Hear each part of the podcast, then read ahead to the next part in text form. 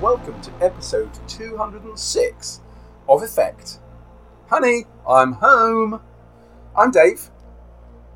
And I'm Matthew, and we have truly a packed programme for you in this episode. We got loads of World of Gaming news with some really exciting bits in, and we've got not one, not two, but three articles in this episode. They're all quite short, though, but we're going to split them up and have a bit of a chat after each one. It was only because you couldn't work out a way of writing them into one article. Well, there is that. I could work out a way of writing them into one article, and that is to split them into three. But that's the way. I'm a craftsman with words. I quite like the idea, though, actually, because it builds the tension to the real payoff in the third article. So the third article better be bloody good. Because otherwise, we're going to have a lot of upset. The Stronghold hack is great. I think it will be. I think a load of people will be relieved by that one. Okay, so... let's kick off straight away by saying that we don't have any new patrons. We've had a bumper crop of patrons in the last episode, but it's quite right that we should have less this week, and indeed we've had none. So thank you to all our patrons. Thank you. Yeah, of course. I'm not sure it's right. I'm not sure it's right that we should have no new patrons. I mean, you said it's quite right. I mean, it's obviously it's up to the listeners to decide whether they're going to, patronise us or not. But from our point of view, we want more. We want more people to come and join us in the Discord and, a bigger community. So I'm not sure I agree in saying it's right not to have any new patrons. Okay, yeah. There are other ways of supporting us as well, though. Let's just drive that home. Absolutely. You could go to the Redbubble shirt and pick up one of our That's Why I'm an Adequate GM or That's Why I'm the Best GM t-shirts. It depends on your own self-worth there. And also you could... just use our affiliate link when you go shopping at DriveThru RPG. It costs you nothing, but we get about 5%, I think, of what you spend at DriveThru RPG. Yeah. So there are other ways to support us. And that money, I have to say, it supports the podcast because it allows us to buy stuff on DriveThru RPG, which... then, of course, that money goes to the other creators, the stuff we buy. So yeah, the money us. The money hasn't gone on expensive holidays or that communal Effekt hot tub that we've got or anything like that. Doesn't go, No. It doesn't go on anything like that. Doesn't go on the flashy cars we now drive or, Yeah, don't mention the hot tub, though. Neither of our wives know about the hot tub. It's just for me and Matthew. And this is the point I'm going to suggest we edit some of this out, mate. Oh, yeah. Well, you're going to suggest it. Fine. You can suggest all you like, but I'm the editor. So let's crack on with the World of Gaming. Yes, please, quickly. And I believe that there's a new book out from the favourite game of some of us around the table, and that is the Alien RPG. Do you want to tell us a bit more, Dave? It is. Alien, yes. Yeah. So Free League this last week announced the pre-order of Alien: Building Better Worlds, the Frontier Colonists and Explorers expansion, supplement, sourcebook, call it what you will, which was announced on Alien Day, naturally enough. I think they plan to announce something every Alien Day. And yeah, it's super exciting. It is. You wrote a thing about colonists and stuff. We play tested some colony rules. You must be a bit miffed that somebody else seems to have beaten you to the actually getting something published. Somebody else hasn't beaten me to it. So as I suspect most people listening to this know, because we've talked about it ad infinitum, ad nauseum. Yeah, I wrote loads of this book, so that's absolutely brilliant. It's about 3/4 of it nearly is me, which is fabulous. Is your words? All my words, lots of lovely words. Focusing very much on sort of new rules, new characters, campaign play, new talents. So lots of new talents. There's a few. I'm just saying that because I think there are some of my words in those new talents somewhere. There are a few of your words in there. I managed to expunge most of them, but I couldn't remember exactly all that we also. So some of yours will have crept in, sadly. But Yeah, so and then there's a lot of campaign stuff. So basic guidance about running a colonist or explorer campaign. The background to the campaign in the book itself, and then there is an enormous frontier colonist campaign called The Lost Worlds. I'm not sure I'm allowed to tell you that, but no, don't now. Tell me that it's called The Lost Worlds. Shall I edit that bit out? No, I think it's okay. Okay. But yeah, so it's fabulous. I've had an absolute blast working on it. It's been a lot of hard work actually, and naturally, as you'd expect with Free League, they expect the quality to be at the right level. So there's quite a lot of back and forth over getting it right. But it has definitely turned it into a better product than it was. It's definitely improved. And it's great. And I've learned loads, actually. I've really learned a lot through this experience as a writer. And hopefully, these are lessons I'll take forward in my new career. But it's brilliant. I mean, the artwork is fabulous. I mean, I'd only seen one piece of the artwork from the book before they announced it. They didn't even tell me they were announcing it on Alien Day, although I could probably have guessed. But that cover art is just fabulous. It's really good. And I think it's probably from a suggestion I made. So I made artwork suggestions for the whole book, which was a great opportunity to do that, allow my imagination to run wild. And I think that picture on the front cover is based on one of my suggestions.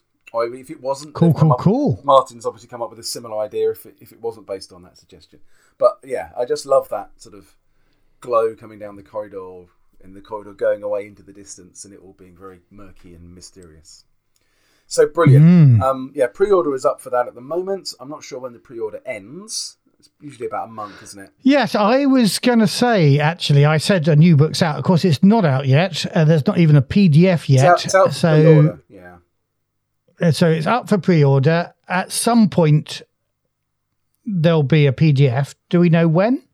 I don't know exactly. I suspect they will want to put the PDF out pretty quickly after the pre-order finishes. So if not immediately afterwards, then within a week or two at the most, I suspect. So I mean, all the writing is obviously done. It's all going into layout, and obviously Fox Disney need to approve it. Right, yeah, so that may delay things actually, because so we haven't got the PDF of The Walking Dead yet, and I guess that is held up at AMC while they're going. I guess so, yeah.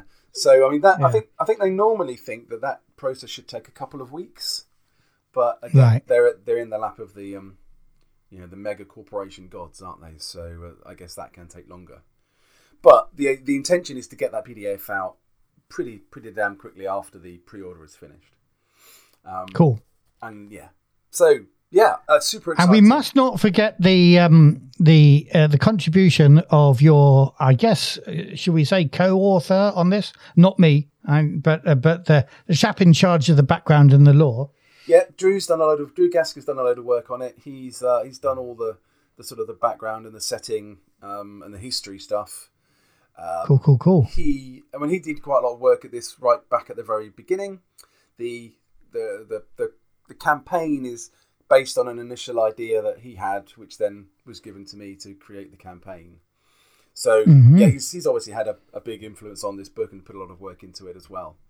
But brilliant, so all the rules. What stuff, a team! Yeah, absolutely. It's always a team effort. So the rules and the campaign stuff as written now is all me. But say the actual campaign sort of meta story, as it were, was based on an idea that Drew had put out at the very start. Yeah. Now, of course, we playtested these rules with the YouTube streams that we did some months ago. I wonder, maybe we should, maybe I should prioritize putting those out on the podcast stream when on the AP stream. We should time it around when that's coming out so people can see a little bit about how you might build and run your own colonial campaign. Yeah, so there are with the stuff that's in the back of the book. So, I mean, the rules that we used for Alien the Colony back in the day, which is what now probably 18 months ago, were the basis of the rules that have gone into the book largely. But there are quite a few things didn't make it in. or were never going to go in the first place for various reasons. But the core rules around building your colony and finding your world and creating a more nuanced planet for you to explore, they've been amended a couple of times, largely for word count reasons. But that in itself made them better, I think. So there are definitely differences. But the core, the kernel of what I was working on, we did use back in ATC, back in those days. So absolutely, I think it's a great idea. And it's good timing. Brilliant. And maybe we can share some of the things that didn't make it into the final version of the book as content for this very podcast, Dave. I think in due course, that should be absolutely fine, yeah. I mean, from some of the stuff that we did, and you know, you did some work on career archetypes. Sadly, quite a lot of that didn't make it in. But you bastard! You kicked my work out. It wasn't me. It was Thomas. And Thomas, you bastard! And for good reason, actually. You're not a bastard, Thomas. Sorry, I'm gonna edit that bit out. There was good reason. I can see why. He wanted to remove those, which is absolutely fine. A lot of the stuff we did on Fresh Talents has gone in. So we were talking before the show a little bit about what did and didn't make the cut. I can't remember which talents. So it'll take us a bit of time. Maybe we have to wait until the actual PDF comes out before we can go through the stuff. And yeah, we'll definitely have to do that. We'll have to wait until after the pre-order is finished and the book is out there. But we can then definitely do a little bit. But I don't think cool. But that will be when people are eager for colony content, because they'll have the book in their hands and they'll be going, "Oh, I need some more ideas." Yeah, if they need. Excellent. More ideas. The book is so packed. What a symbiotic relationship we have. But yeah, I mean, it's been a blast. It's been fabulous working on it. So I've been very, very lucky, and hopefully when it comes out, people are going to love it. Brilliant. So that's a world of gaming news that's all about you. And now the next item, Dave, is all about you again. This is an announcement from Modiphius this time about a game called Dreams and Machines. Yeah, absolutely. So this last week has been a bit like Christmas for me, because I wasn't aware that either Dreams and Machines or Building Better Worlds were going to be announced this week. And then, you know, back-to-back days, they were both announced. So, so Dreams and Machines is a new IP. It's a Modiphius' own story and world, which I've been working on, with the team there for the last probably 3 or 4 months. And I've been working on sort of setting and background and kind of world building for it so far, because the rules are pretty much done. I think. So in a way, you're taking the Andrew Gasco role on this particular book, are you? Well, a little bit. I mean, it's a team effort. I mean, I'm one of many writers, and that's right. It's an interesting thing about Modiphius, which I think is fairly obvious if you look at the credits on a Modiphius book and the credits on a Free League book. The two companies have a different approach to producing their content. Modiphius is very, very team-based. There's a lot of writers. They have a lot of voices drawn in, and everyone does a small element. Does a bit, yeah. But that worked great. I mean, because there's a lot of really good writers that I was working with on this. We were bouncing ideas off each other for our own bits of work. And it was fun, yeah. It was brilliant fun, really good fun, and I've really enjoyed doing it. So Dreams and Machines, I'm not I'm in a slightly odd position, because I'm not sure how much I can talk about, because the game itself is being officially launched at Gen Con this year, which is going to be the first weekend in August in Indianapolis. Mm-hmm. But I guess I can say a little bit about the game itself. So it's a 2D20 Modiphius game, as you'd expect. It's set on a planet that was colonized, became technologically like a utopia. Absolutely fabulous technology. Then got cut off from Earth for various reasons.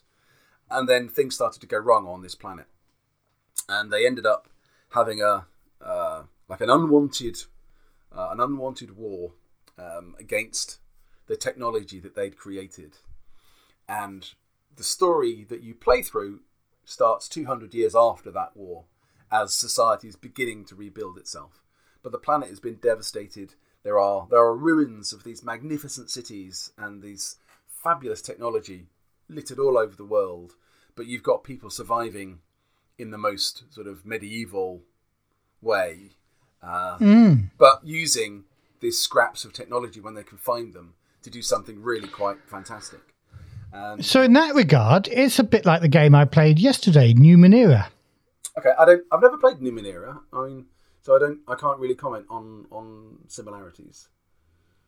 Well, I mean, apart from the fact that this seems a little bit nearer future than Numenera. So Numenera, there have been 5 whole eras of human civilization. No, 5. I say 5. 9.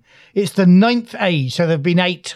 I don't know where we are, whether we're number 1 or number 3 or whatever. But anyway, there have been like 8 civilizations have gone, risen, created utopia, and for whatever reason, maybe transcended into some future plane or had a disaster or whatever.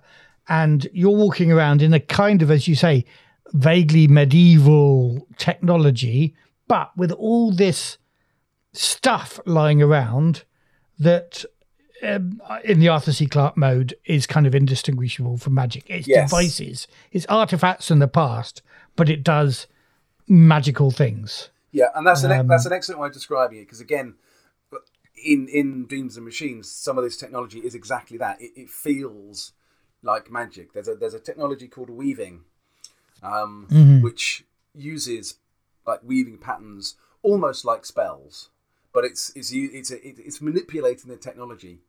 And you have a caste of people called the Weavers, who are the few people who can manipulate this technology, and they're searching for more of this stuff to try and enhance their powers even further. But then you've got what are called the Wakers. Now, the Wakers are the remnants of the technological enemy that the people fought, and they are giant mechs, giant robots. Well, not always giant. Some of them are giant, some of them are smaller. That at the end of the war just fell asleep, just like collapsed and shut down. But some of them wake up. They're called Wakers because occasionally, kind of seemingly randomly, but it's, you know, there are reasons behind it. Some of these wake up, and they cause absolute havoc whilst they are rampaging and awake. You have you have a caste of people called the Sentinels, whose job it is to seek out these Wakers and protect the communities from them. And these communities are made up of lots of other kind of different types of people. You have archivists, who kind of, as the name suggests, are gathering information and trying to uncover the lost technology, whilst at the same time using their sort of technological and engineering expertise to make life better for everybody by turning the water back on or providing some form of electricity or that kind of stuff. But then you have the Spears, who are kind of a caste of people who go out and sort of explore, but they are they're kind of scavengers, but they're not. They're more like sort of nomadic explorers kind of thing. And you have a version of that lives on the rivers, which is all really quite interesting. And then you get what are called the Grabbers, and these are the people that you might employ to go and find stuff for you. So if your community is collapsing because you need a certain bit of technology to keep the lights on or keep the water flowing, you would go to the Grabbers and say, "We need this, go and find it for us." And the Grabbers would then go out into the wilderness and search through the ruined cities, some of which are completely destroyed by the sort of the nuclear conflagration that ended the war.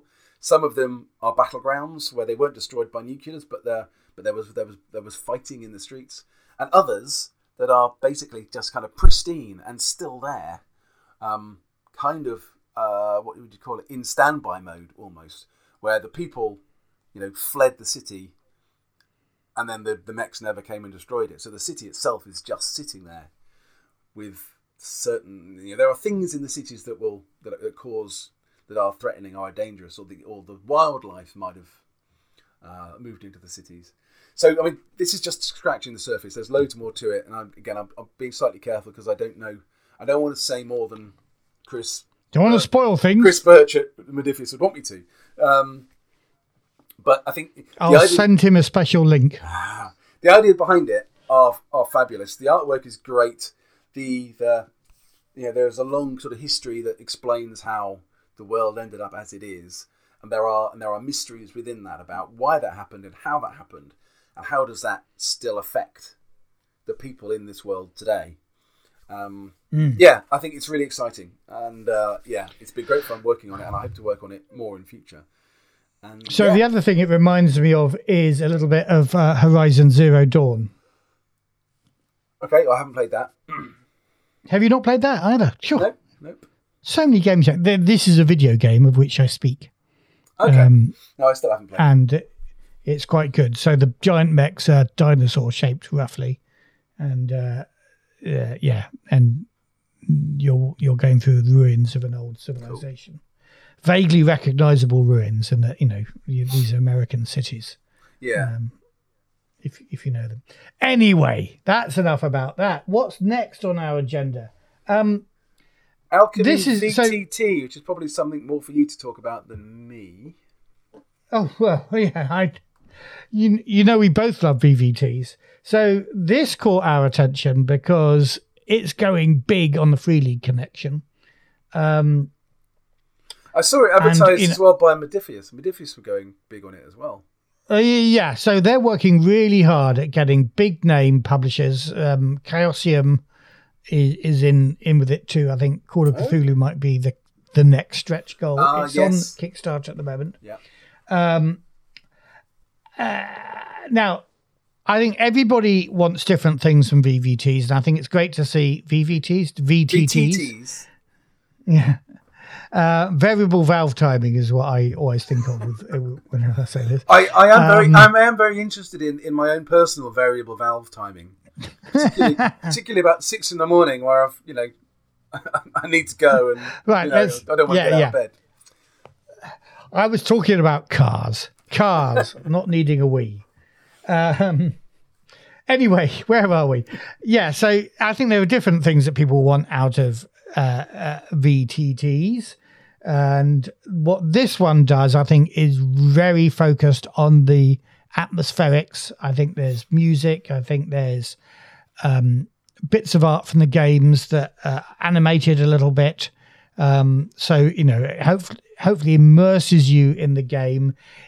You can, of course, use maps. I think some of the partners are going to be providing maps for generic sort of places, but there's a feeling that it's not quite as technical as, say, Roll20 or Foundry in that use of maps and stuff. It doesn't seem to be as video and sort of other player orientated as, say, Roll. It seems to be more about immersing you as a player in the environment, and they're working with a lot of games to create content that feels right for that game. So it's an interesting one, as I say. Free League are all in on it. I think some people are worried in the chat that, does this mean that Free League are leaving Foundry or Roll20 or whatever? I don't think that's the case. I just think they want to be where people are playing. Yeah. I think they just see this as another opportunity to further expand the VTT reach generally. For me, we've frequently talked about my views on VTTs. They're fine. I don't like them to be complicated or to be too much faffing about, because they can really... So I don't think this is a big faffing about one. No, they can really get in the way of the game, I think, if they're... Particularly if the people using them aren't familiar with them. If you get very familiar with them, then I'm sure they move much more smoothly. But otherwise, it just feels like a bit of a barrier for me. This one, I'm all for improving the atmosphere. Again, for me personally, I'm not sure music particularly enhances a role-playing game. I knew you'd say that. Yeah, I don't know. I mean, I know it works. I know it works for some people, and some people I'm sure works for a lot of people. Possibly because we're old and deaf. I know even when we were younger, and I used to try having background music. You didn't really like it, actually. So. No, I don't feel the need. Personally, I don't feel the need for it. And personally, my imagination is good enough or lively enough or weird enough or whatever it is enough to help me build all that immersion in my own head without needing external prompts to help me do it. I guess that's not the same for everybody. Or, you know, or even those people who, you know, I'm not saying other people aren't as imaginative as me, but maybe just people need different cues to help tap into that imagination. And that's fine. I just find it gets in the way. It bothers me. So what you're saying is the VTT in your head is so much better.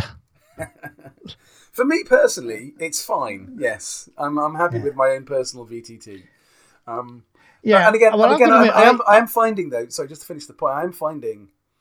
I remember quite enjoying playing online during COVID and the lockdown. You know, we had no other option. But now I massively prefer to play in person. It just does not do it for me online anymore. Really, I mean, I'm running the Badgers Band of Badgers Alien game. We've got the next one is next weekend, the next part, and I'm really enjoying it. But I just find that I'm not enjoying it as much as I would if I was sat around the table with those guys rather than sat behind my computer. Yeah. I think I have a similar thought. I mean, I do, you know, let's face it, COVID has transformed the world of gaming made people accept virtual gaming a lot more than they ever did in the months leading up to COVID. Yeah. So that's good. I think that's just more games are being played and the wider communities. You know, I Thomas is running your game, in fact, for me, War Stories. Yeah. The campaign that you wrote. I watched that day. Yeah, that was cool. And he's in Australia. There are other players in Scotland, and I don't know where everybody's from, but they're from lots of places around the world, and we're having a whale of a time. So that's good.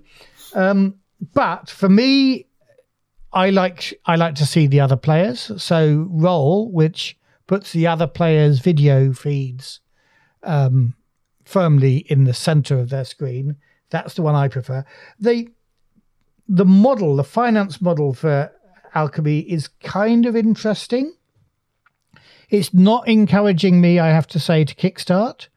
And if I were to kickstart it, I'd only kickstart it at pretty much the most basic level and then pay for the content I needed. But it's trying to bundle up content by theme. So you've got a kind of science fiction theme that includes Coriolis, for example, along with a bunch of other science fiction games I don't play. You've got a horror theme that includes Vaesen alongside a bunch of other games I don't play, and so on. And I would rather just buy the individual games that are the ones that I do play rather than having access to a whole bunch of licenses that, I might play one day in the future. But as you frequently say, Dave, we haven't got enough time to play the games we've got, so why do I want to buy these bundles? Yeah. That's what puts me off Alchemy more than anything. Right, okay. Yeah. Well, there it is. It's on Kickstarter. I'm not sure how long it's got left at the time of recording. But again, if you're interested, go and have a look and back it. I think it's already smashed its target, hasn't it? So I don't think there's any problem with it not existing. No, it's definitely going to get funded. But it's not for me personally. Right, now talking of Vaesen, as we were, there's a new Vaesen supplement on DriveThru RPG, and it's not entirely new, but it's new in English, and that is a supplement of Ukrainian Vaesen, which I haven't yet downloaded, but I will. And I remember commenting to them when they released the Ukrainian version that as soon as they had an English language version, I'd be there. Admittedly, I'm a bit slow, but I will. We'll download it. One of the interesting things about it, given the current situation in Ukraine and people thinking maybe they want more support, they're not charging for it. It's entirely free. We'll put a link in the show notes. Is it even a pay as you want? It's not even pay as you want, no. Okay. But when you open it, the first page gives you a number of charities that you can make a contribution to. Right. If you want to contribute to it. And I think that's the thing to do. So this way, you know, to be fair, Poor old DriveThru doesn't get their cut of anything you contribute towards this, but neither do the creators. Right, and I think they probably thought, you know, even if we're giving the money straight to, straight to the support the Ukrainian people in this time of strife, then actually, you know, that only gets them after another people have taken their cut. Whereas if we just tell you about charities that you contribute to, hopefully more of your money goes through to the people who really need it. Yeah, I think that's a lovely thought. Yeah, absolutely. And I'll be doing that. Yeah, cool. And yes, and everybody should download it because it's free. Download it and then make your own decisions about the charity. But it looks lovely. As I say, I haven't downloaded it yet, so I don't know how well it reads or what the verses are like, but it looks gorgeous. Nice. No, it's good. It's a good idea, and I like the way that they're doing it. And like you say, I hope everyone who chips in for it or doesn't chip in for it, chips in for the charity of their choice, which will be good. Cool. Now, the next thing is something that you know something about, but unlike the theme of this World of Gaming News, it's not a thing that you've been working on. Yeah, I don't know a great deal about it, actually, but we're talking about Scoundrels of Brixton, which is currently up for Kickstarter at the moment by Jeffrey Jones, who is an indie publisher who I've been chatting to about a few projects, actually, and they've done a tiny little bit of work for him.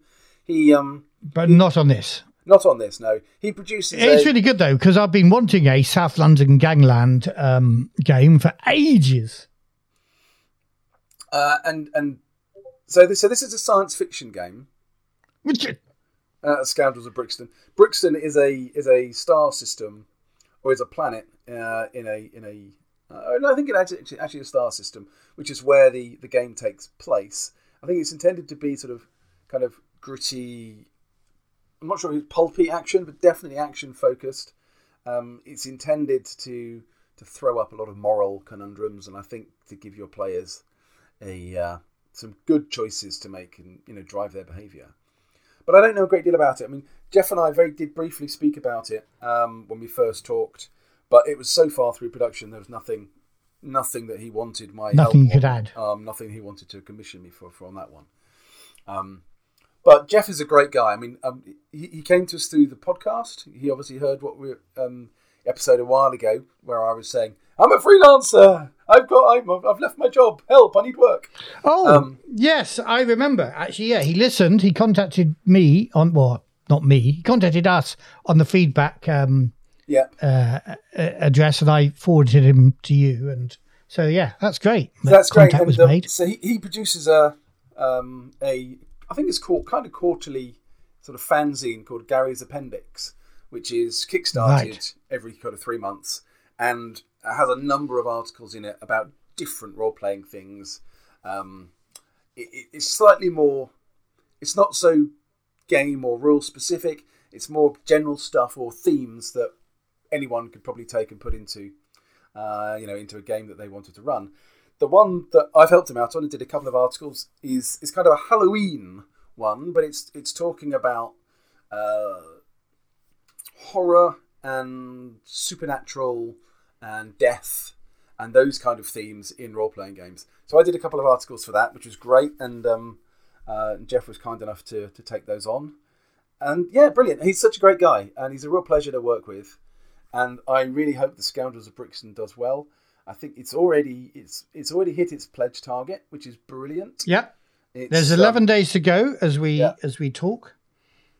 So that's probably 7 days to go by the time you hear this episode. Yeah, so there's at least a few days left.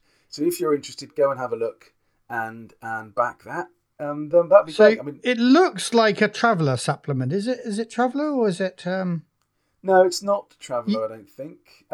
It looks a lot like it. I'm just looking at some of the NPCs here, and they have the Traveller universal code. Do they? And Traveller style skills. It's compatible with what he calls the Cepheus system. Now, I'm not sure what that is exactly. Cepheus is a Traveller, like old school rules Traveller. Right. Yeah, I mean, he's making the point on the Kickstarter that this is also pretty much compatible with Mothership, with a little bit of tweaking in Mothership. Right. So I think it's it should be you know, good and easily adaptable to more than just the Cepheus system. Yeah. It looks really good, and I would encourage anyone and everyone who's interested to go and have a look and back it and back Jeffrey, because he's a great guy. Cool. And so Andrew Brick, listener and patron, this one's for you. I'm going to move on now to another Kickstarter. This one has only got 18 hours as we speak. So probably it's done by the time you've heard it. Late pledge, guys. And this is called Blood and Doom. And it's by a company based in the Netherlands, and I've just closed the link, so I can't find it again. Talk for me, Dave. Tell me about it. So I came across this through a Modiphius email, what do you call it? Subscription email that comes through, and I'd never heard of it before, actually. But it's a swords and sorcery role-playing game. It's a Kickstarter at the moment, so there's about 18 hours to go at the time of recording. Dice Tale Games is the company. That's it. They're the guys. They're the ones. The company behind it.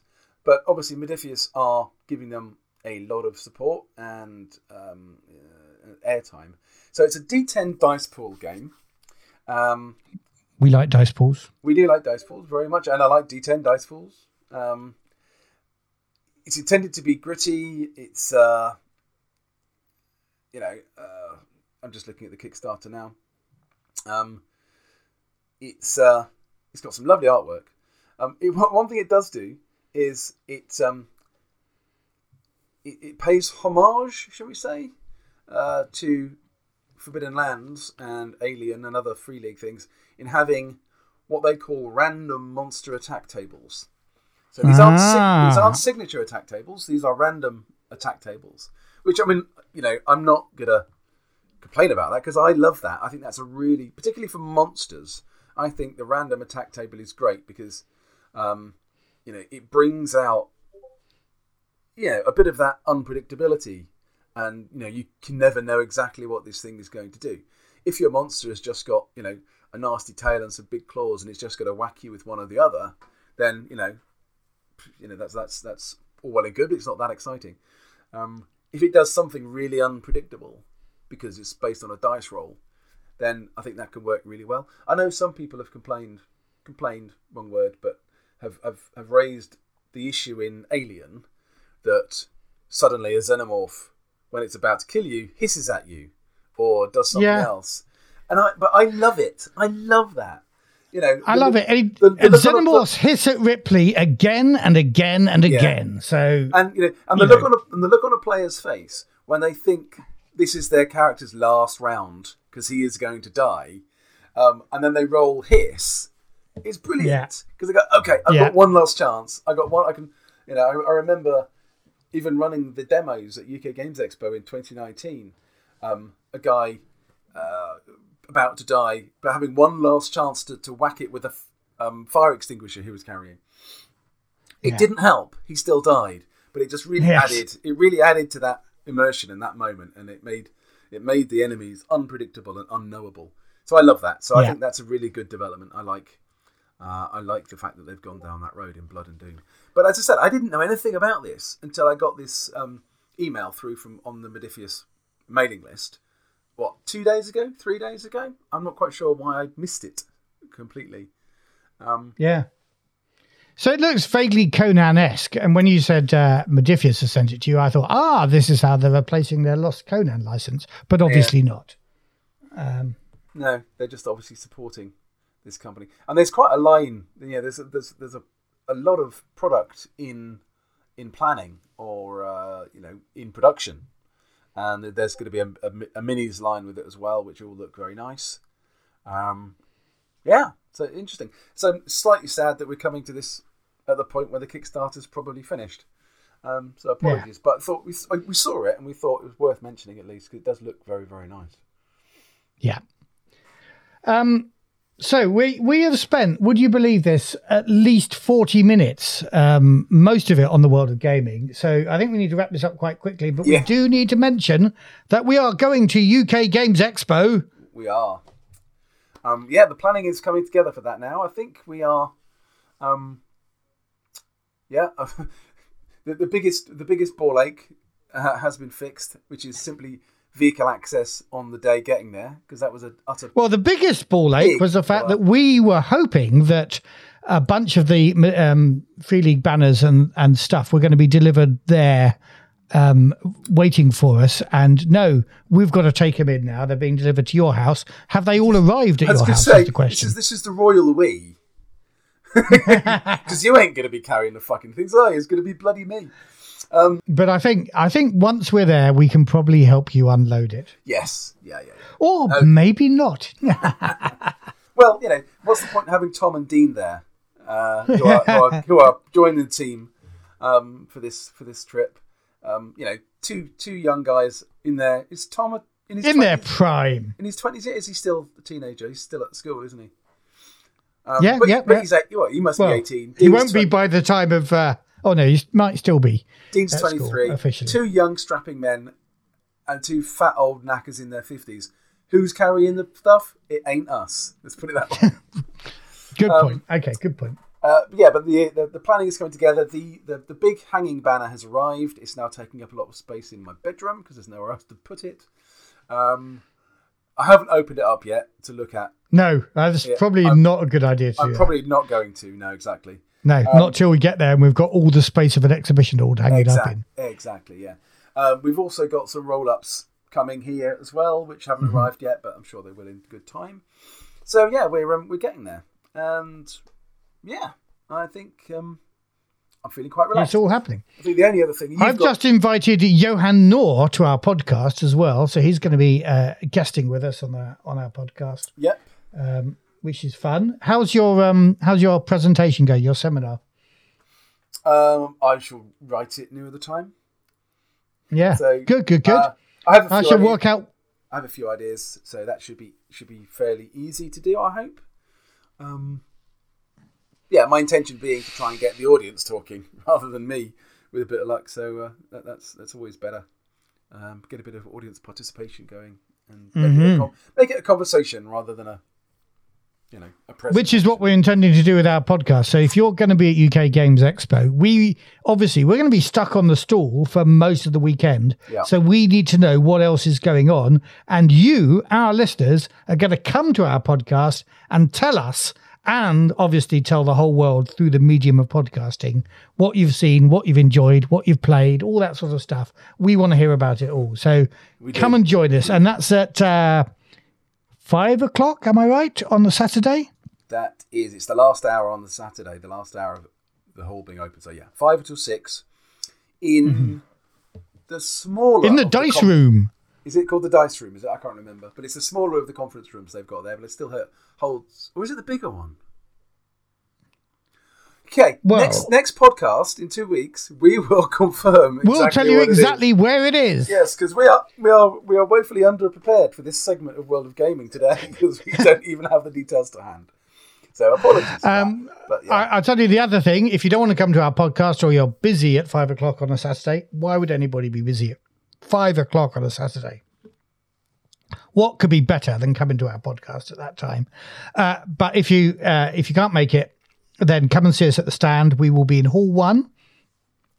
Yep. And we will be on Free League Street, obviously. So you can find us that way. It's going to be the biggest stand we've ever had. Yeah, and we're going to have a lovely big hanging banner, so there's no excuse for not finding us. Yeah. Yeah, that should be good. Cool. So briefly, now keep this short, because if we had time to fill, then that would be fine. But we haven't got time to fill. We've run out of time. Are you also planning on going to Gen Con, Dave? So I'm flirting with the idea of going to Gen Con this year. So it just struck me the other day that why? What's stopping me going this year? All right, one thing is it's going to cost me quite a lot of money, but other than that, there's no good reason why I shouldn't go. And obviously, there's going to be loads of people there that I would want to meet up with. You know, Al Aguila and Gabe Garcia from Firelock are going to be there. It'd be fabulous to tie in and catch up with them. Doug, now obviously, I've never met Doug in the flesh, and I very much want to, so he will be there. Modiphius are going to be there launching Dreams and Machines. So there's loads of things going on that, you know, kind of really, you know, are relevant to me for this trip, for Gen Con this year. So I'm thinking about it. It will depend on whether I can afford it, depending on how much flights and all the rest of it is going to be. It depends a little bit on, as well, on whether you've got money from your various contracts yet. Because, of course, if you spend that money rather than your own money on flights over there, you can write that off as a business expense. Oh, yes, I'll definitely be spending... Thereby, notionally, save at least your 20% tax on... Oh, yeah. This is all going to be business. On your self-employed earnings. Yeah, this is all going to be business expense money. Absolutely, yeah. So this will be a business trip. This isn't just going for fun. No. So, but it's, yeah. Definitely not having fun at Gen Con. That's what I say. So anyway, I guess in a couple of weeks I'll know whether it's going to happen or not. But we've talked about going for a number of years. We've never quite got to the point of actually making some practical arrangements. But it just struck me the other day, and I just thought, why not? And I did get the most important part of the planning done, which was permission in principle from the missus. So that's good. That's out of the way. That obstacle is cleared. It just depends how expensive it's going to be. And I'm sure she's relieved that you're not going with me as well. I know my wife would be if I said I was going to Gen Con, but I wasn't taking it. I don't think my wife has the same fears about your and my relationship as your wife does. What does my wife know that your wife doesn't? Obviously, I'm a lot more open. There are no secrets. My wife thinks I'm just taking the piss. You know. Anyway. Yeah. Yes. So, right. Yeah. More news on that anon. Yes. Yeah. Let's get into the meat of the program. You called this episode "Honey, I'm Home." Let's explain why that is. Yeah. I have written a new talent of the episode. We haven't done one of these for ages, but we're doing one now. Let's have a listen. After defeating the mollified mage in the previous session, my players considered, at the beginning of this one, turning the crypt into a stronghold. They cleared out the last of the insectoids, had a debate about bringing some up as slaves, which I did not approve of, and then turned to the money-making possibilities of honey. There were, after all, a large number of hives in the crypt, most with a swarm of bees. Honey, they argued, is a form of food. After all, if a stronghold can have a garden, why not a beehive? With all these abandoned beehives and their swarms, the honey might be a money-making enterprise for an enterprising trio of rogues. This caught me by surprise. I was expecting them to return the crypt to its original use, a sort of hospital or medical centre, if they'd wanted to make it a stronghold. I had to think quickly. How quickly? I will let you decide when we release a recording of our actual play stream. First of all, how many hives were there in the crypt? The description of the hive room does not contain help apart from, quote, the sheer volume of hives and bees make movement difficult. That's not the only room. One chamber is described as a room, quote, laden with disassembled bones and hives piled to form a skeletal apiary. Another has several hives around it. A fourth has several hives swelling and bursting forth. In a corridor, hives hang from the ceiling, exposed honeycomb dripping rich amber-coloured effluent. And that leads to a garden of hives and the hives of the devout. Now, some of these are described as ravaged, and our players destroyed more than a few in their adventure. So I chose an arbitrary number of surviving swarms, 40. Now, how much honey do they produce?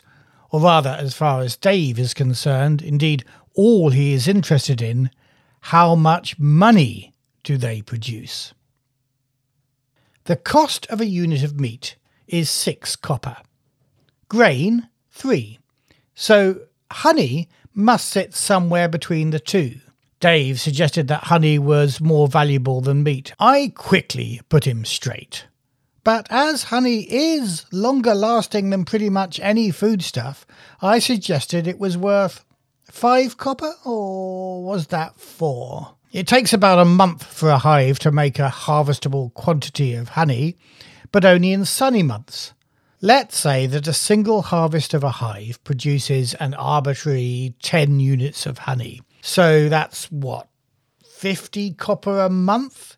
Maybe only for 5 warmer months, though, so that's 50 units per hive per year. That's 250 copper a year, or 2.5 gold.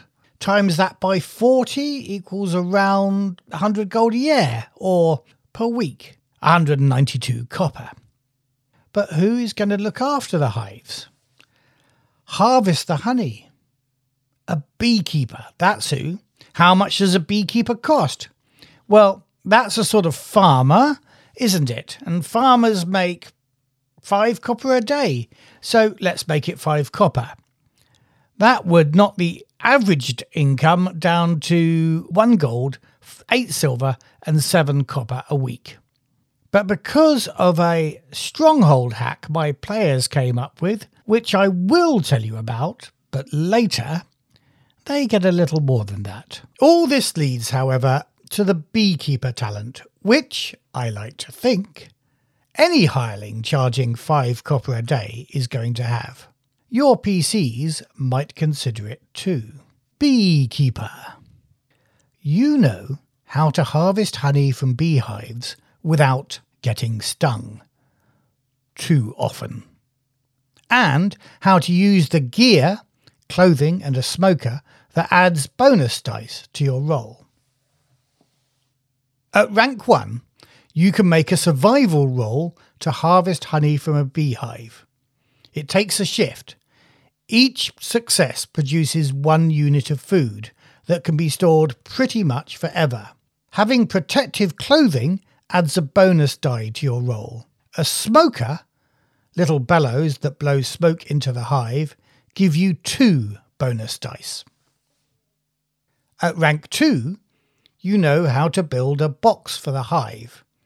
It takes a day, but adds a D8 artifact die to future rolls. At rank 3, you know how to harvest the hallucinogenic honey described on page 6 of Crypt of the Mellified Mage. Yes, its effects are still random. Maybe an apothecary can help you strain out the individual effects. Yeah, so that's really interesting. And it's nice that something like this came out of the game that we played and something unexpected that we did as players. I guess my number one thing is, are you in your time-honoured history of being a complete bastard GM going to expect us to get rank 3 in Beekeeper in order to make the money that we're now making out of beekeeping? Well, now here's the thing. By saying rank 3, you're saying everybody's going to come for the hallucinogenic honey, right? Well, why not? Why not sell it if it's so good?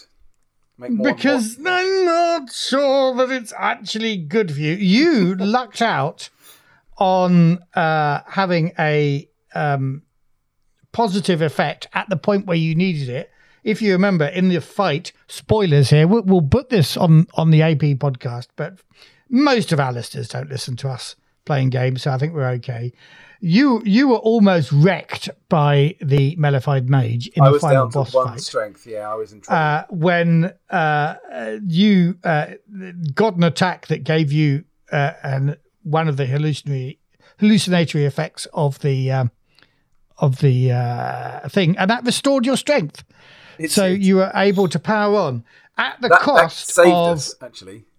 Not being able to. That 1 in 6 dice roll. I think we'd have lost the fight if I hadn't had that.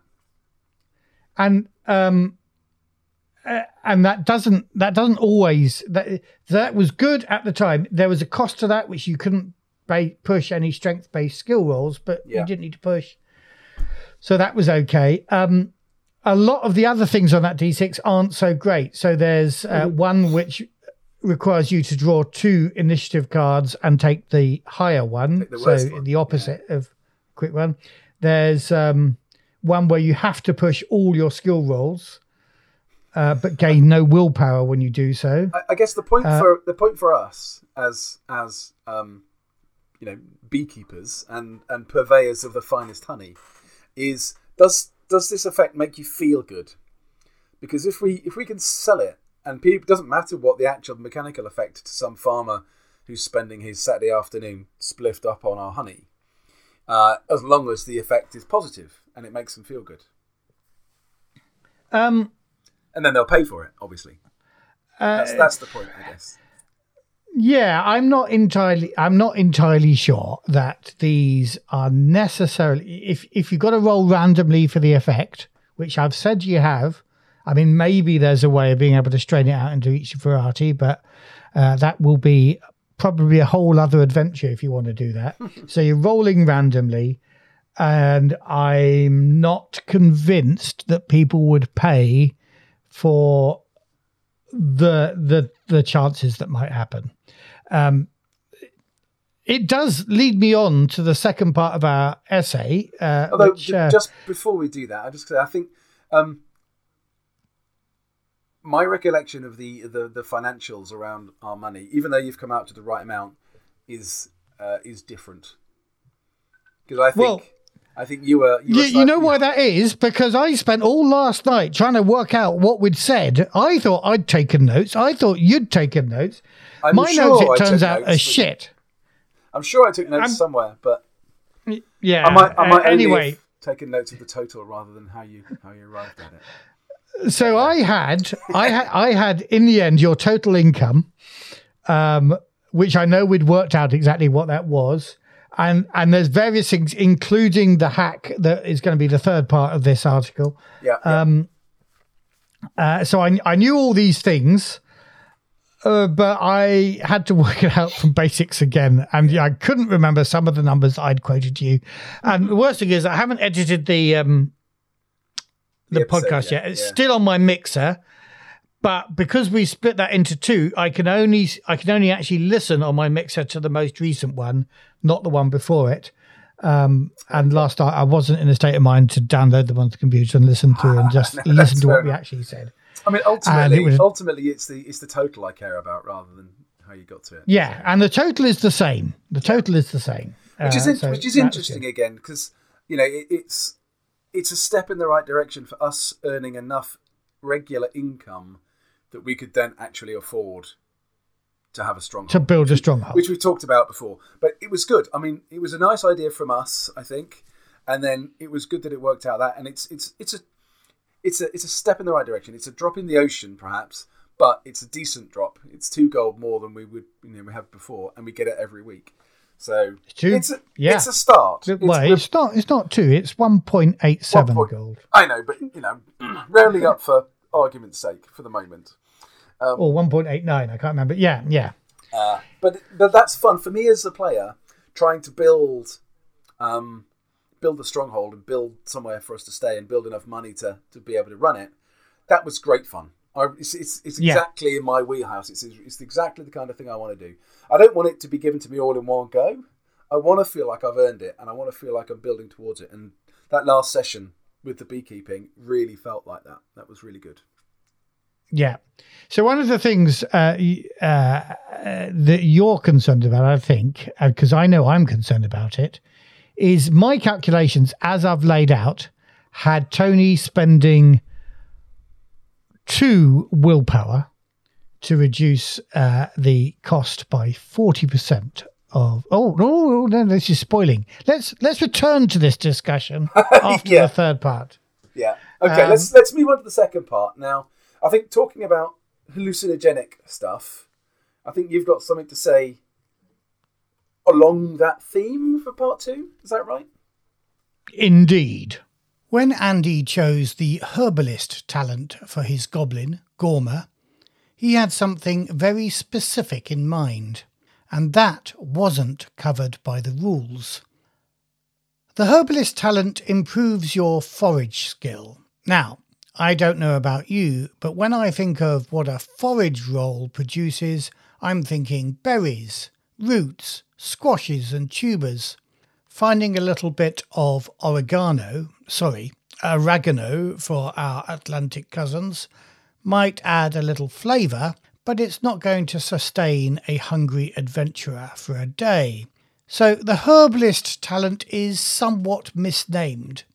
Perhaps it's something different in Swedish, and I'm sure vegetarian isn't quite adventurous enough, even if it's more accurate. But the herbs that Andy had in mind were not cilantro, but, you know, herb, as in the Snoop Dogg variety. We've been happy, these last few adventures, just to handwave exactly what it is that Gorma puts in his pipe and to let him roleplay the cool effects. But I did promise him that I would think about what herbs one might find in the Forbidden Lands if one were looking for that sort of thing. Each one positively impacts one stat at a cost. Rage Sage. Chew the purple leaves of Rage Sage to recover any loss of strength, at the cost of 2 empathy points. Reflex. Smoking recovers lost empathy points and indeed gives you a bonus empathy point for the remainder of the shift, but you cannot push any roll for that shift, and at the end of that shift you must have a meal or take the hungry condition, even if you've already had a meal that day. Cilantro improves your agility, not just recovering any lost points, but adding an extra one for the remainder of the shift. It needs to be brewed like a tea and drunk beforehand while still hot. The cost, however, is relatively minimal. You must sleep the next shift or take the sleepy condition. Reedwell. Make a tea from the flowers of the reedwell plant, let it cool and then use it as an eye drop to recover wits and, once again, add a temporary point of wits, but this time for a whole day. However, you have no interest in eating or drinking that day, 4 shifts. So, lose 1 point of strength and agility, and at the end of the day, take the hungry and thirsty conditions. You can sleep, but you will wake up hungry and thirsty still. There is another cost for all these herbs. They are poisons, after all. They have a potency of 4. Make an endurance roll when you recover from the effects. If you fail, the next day you will still have the cost of the herb without any of the positive effects, unless you take another dose. That next dose requires another endurance roll. So, as I said in that, this isn't just me cribbing off the honey thing, although that definitely helped. But it's something that, Andy's been wanting for some time. The whole reason he took herbalist was so that he could smoke weed. And actually, the talent herbalist doesn't let you do that, but it does now. I don't know. I don't quite know how you would use your herbalist talent to gather these things. I kind of feel that it may be that you know, one success only gets you food you can eat on, but you can spend one or more of your extra successes on some of these other narcotics. That's I think the way I'm doing it. Yeah, it's all about, Herbalist is just about getting more food and benefits whilst you're foraging, isn't it? So it's not... Exactly. And then there's a thing, you know, so I haven't quite worked out whether, you know, if you spend one extra, you know, if you've got more than one success, I think the first thing should always be food. And then maybe, you know, the next thing you find is one of these herbs. Something more interesting. So basically herbalist should be called forager. As a talent, really, it should be. Yeah, I thought vegetarian, but forager is a far better name. Yeah, I thought so too. No, I like it. I think this is fun, and I like. Yeah, having that talent, it's probably not a talent you would choose very often as a player. It's fine. It's one of the first talents that Andy chose. I know, but he chose it because he wanted to get spliffed up on weed. He didn't choose it because he wanted to find more vegetables as a forager. So Andy was taking the title of the talent to mean something else, and that's fine. It means then that you have taken that kind of character drive for him, and you've turned out something that meets that kind of player need. You know, well, Andy wants to explore this and have this as a bit of fun in it. Great. Here's the new way of doing it, which is brilliant. But otherwise, that talent is probably not one somebody would particularly spend a lot of points on. No. A lot of experience on to get those benefits, because they are quite... You might do. Some people might do, but it's not going to be a go-to talent for everybody. So I love what you've done. I think it's really nice. And I like the different varieties. And I think I like the idea as well that, like you say, success is beyond the first. You know, the first one you find your bit of food. The second one, you then find something that's a bit more fun, a bit more interesting. Yeah, I just wonder whether one should roll randomly to see which of those four things you find, or whether I should make another couple and then it's a D6 roll, which would be easier, or whether one's more common than some of the others. I think if you did it as a D6 roll and had six of them, then rolling randomly would be absolutely fine. You could put a negative modifier on their roll if they wanted to look for one specifically. Yeah, yeah. But otherwise, they find a random one. Yeah. That would work well. I like that. That would be good. Yes. And that would be the herbalist talent, and the other one would be foraging talent. Yes. Yeah, oh, you mean just transpose all of... the herbalist talent into a new one called foraging and make and write up a little better a new herbalist one, which is absolutely yeah. I think that works better personally. Yeah, you're right. Maybe that's what we'll do. Cool. Right, cool. We're on fire. So So part three. What's part three talking about then of today's essays, Matt? I almost spoiled it, but let's crack on and listen. All right. One of the things that upsets Dave a lot is the cost of maintaining a stronghold, especially the cost of guarding it. Guards, like other skilled professionals, the bowyer, the smith, charge 1 silver per day. That's almost a gold coin a week for one guard. You can't leave your stronghold guarded by just one guard. You might only need 1 smith or 1 bowyer, but a stronghold needs 10 guards at least, doesn't it? Now, it strikes me you don't have to be particularly skilled to be a guard. In the real world, that wasn't the case at all. You just needed a willingness to put yourself between the enemy and your employer, and maybe a bit of brute strength. But this is a game that celebrates all things martial in a world of rogues and raiders. So it is what it is. 7 silver a week. Or is it? Isambard Proudfoot is a peddler. The peddler's talent gives him the ability to spend willpower on a discount when buying things, goods and services. It doesn't, as the name might suggest, to help you get a better price on what you're selling. And this somewhat annoys Tony, Isambard's player. But when the group were recruiting a beekeeper to run their nascent honey farm, they had a brilliant idea. What is a hireling, after all? It's someone who offers a service for money. Why can't Isambard use his peddler's talent to get a better price on that service? Now, he's not saving very much on the beekeeper. He spent a couple of willpower to drop the beekeeper's salary from 5 copper a day to 3, but that mounts up over the year. And when it comes to recruiting guards, he could, if he were canny, reduce that 1 silver a day to as low as 2 copper. Of course, the poor halfling will have to go out adventuring, getting into sticky situations and pushing his rolls to earn the willpower to recruit each person at a reduced cost. And you can spend a maximum of 4 willpower per person, so that would make a strongholding a lot more affordable.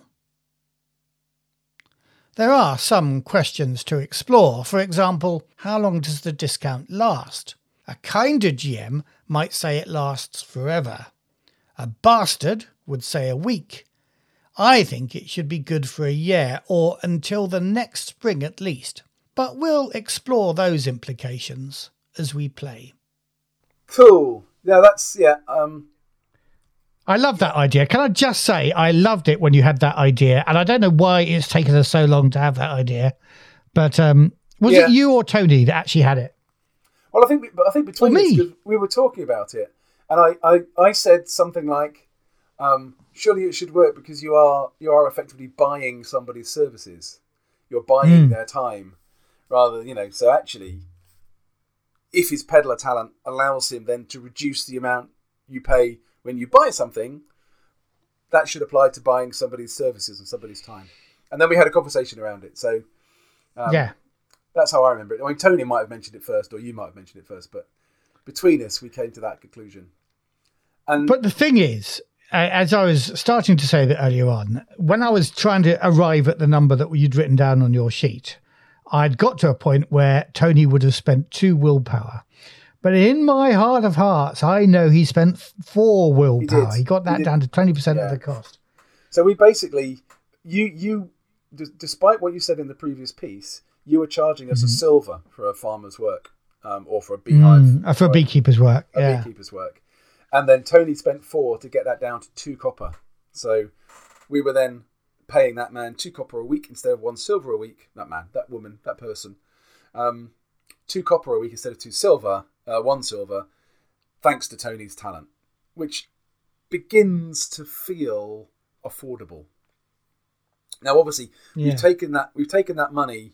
The calculation involved us taking that wages off our profit. Yeah. So our profit is basically our profit weekly, and that includes paying the beekeeper. Which I think, to be honest, is the way that one should try and run these strongholds, because I've always had a problem with gold or coins of any sort changing hands, because that's not how a medieval economy works. Labor changes hands in return for protection, housing, and food, all sorts of things. Yeah, exactly. Not occasionally you got a few extra groats if you were a farmer, because you had a surplus to sell at market, but actually.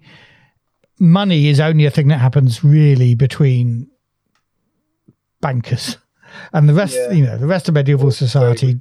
I think there's an interesting thing there. So even things like the price that we pay, the silver that we pay per day for a guard, we're not giving the guard a silver piece. That silver is the cost of the expenses to keep him in armor, weapons, food, to keep him living, somewhere to sleep. So actually, we're not paying him a salary. We are giving him a place to live, and it costs us 1 silver a day to give him that place to live. And then he gives us his services. Although I'm sure you'd find actually it costs you a wad to build the building where you keep all your guards. So I'm still not convinced that this stronghold management system is quite right. Is perfect. But I think it becomes much better though, again, if we get Isambard to, as you say, to go out and get himself beaten up and then come back with plenty of willpower. and pay the guard 2 copper instead of 1 silver a day. That I think that becomes much more manageable and much more effective, and that probably works better along the lines of that's what we have to pay to feed him and provide firewood and keep his gear and all that sort of stuff. Yeah. And like you say, where he lives is a different expense because we have to build the guardhouse or whatever. But actually, the day-to-day living expenses of just keeping him fed and warm and dry—that's what the 2 copper pays for. I think that works. And I do think, looking again at those prices, I think the guard stands out as overpaid, really, if you start applying medieval economy to it. Well, we immediately started saying, well, why the fuck don't we go and be guards somewhere? Because we'll make a gold a week. Sod this running around and getting killed. Let's just go and stand guard on somebody else's castle and we'll be rich in 5 years. Yeah, I do think it is a bit like, I think, it is recognising that most role-playing characters are effectively people who make their living through the use of the sword. I think it probably pushes the price of guards up within the world of the game. Possibly, yeah. But, at the end of the day, a guard is somebody who probably can't do anything else, but can at least make up numbers and be cannon fodder, or in this game, obviously, spell fodder. Yeah. I don't think guards were ever as well paid as, what was it? I can't remember the other two bakers. Oh, an executioner gets 1 silver a day. And I guess if you're murdering people for a living, maybe. I don't know, though. I don't think executioners got anything like that in... that's a top professional. That's the highest any of those hirelings can be paid. Although you wonder, the bowyer and the smith get 1 silver a day in this game, and they are truly skilled. Yeah. Sorry, I'm on a rant now. Yeah, no, that's fine. And they would have spent years honing their craft to get to that point. Yeah. I mean, you could argue that a good guard would have spent years honing his craft, as a soldier, but it's maybe not. Yeah, no, I think a silver a day for a soldier, for a guard, is way too much. Yeah. Well, now you've got the hack, you can make it less than 1 silver, but exactly. I think I'm going to keep that as the core price. Yeah. What do you think about the idea of that's for a year and then you have to renegotiate in a year's time? So, I think in principle it's okay, because that's probably what would happen, and people might not stay for the rest of their lives. They might want to go and do something else, your guards. But in game terms, is it just going to be a bit shit? When we get to the point where we've got 30, say, employees, and then we come to the episode where all we're doing is getting Isambol beaten up to get willpower in order to come back and negotiate with all these people. Yeah. I'm not sure that works. So I think probably for the game, it's probably better to just say that's the price that they get paid. Now, our characters are likely to die before those guys get fed up with getting paid that amount of money. So I think it's probably not an issue. I think probably better just to leave it, I would argue. Yeah, I think probably actually it's a permanent thing. The challenge, of course, is that you may have 4 willpower to spend on this guard, but the next guard you recruit may only have 2 willpower or whatever. Yeah. So, it may end up with different people being paid different rates, but there is no collective bargaining in this world. I've decided that. So they get what they were given at the time. So Tony could get 10 people together and use 4 willpower to get them all down to 2 copper. And there may be a thing, just touching on a point you said earlier, does your beekeeper have to be a level 3 beekeeper? It may be that if you negotiate a beekeeper down from, I don't think a beekeeper should be silver, I think it should be the same rate as a fiver, which is as a farmer, which is 5 copper. Yeah. So I'm going to say that beekeeper maybe was pushing their luck when they wanted to charge you 1 silver for it. But is that because maybe though one who charges you 1 silver has got the level 3? Yeah. That makes sense. Yeah.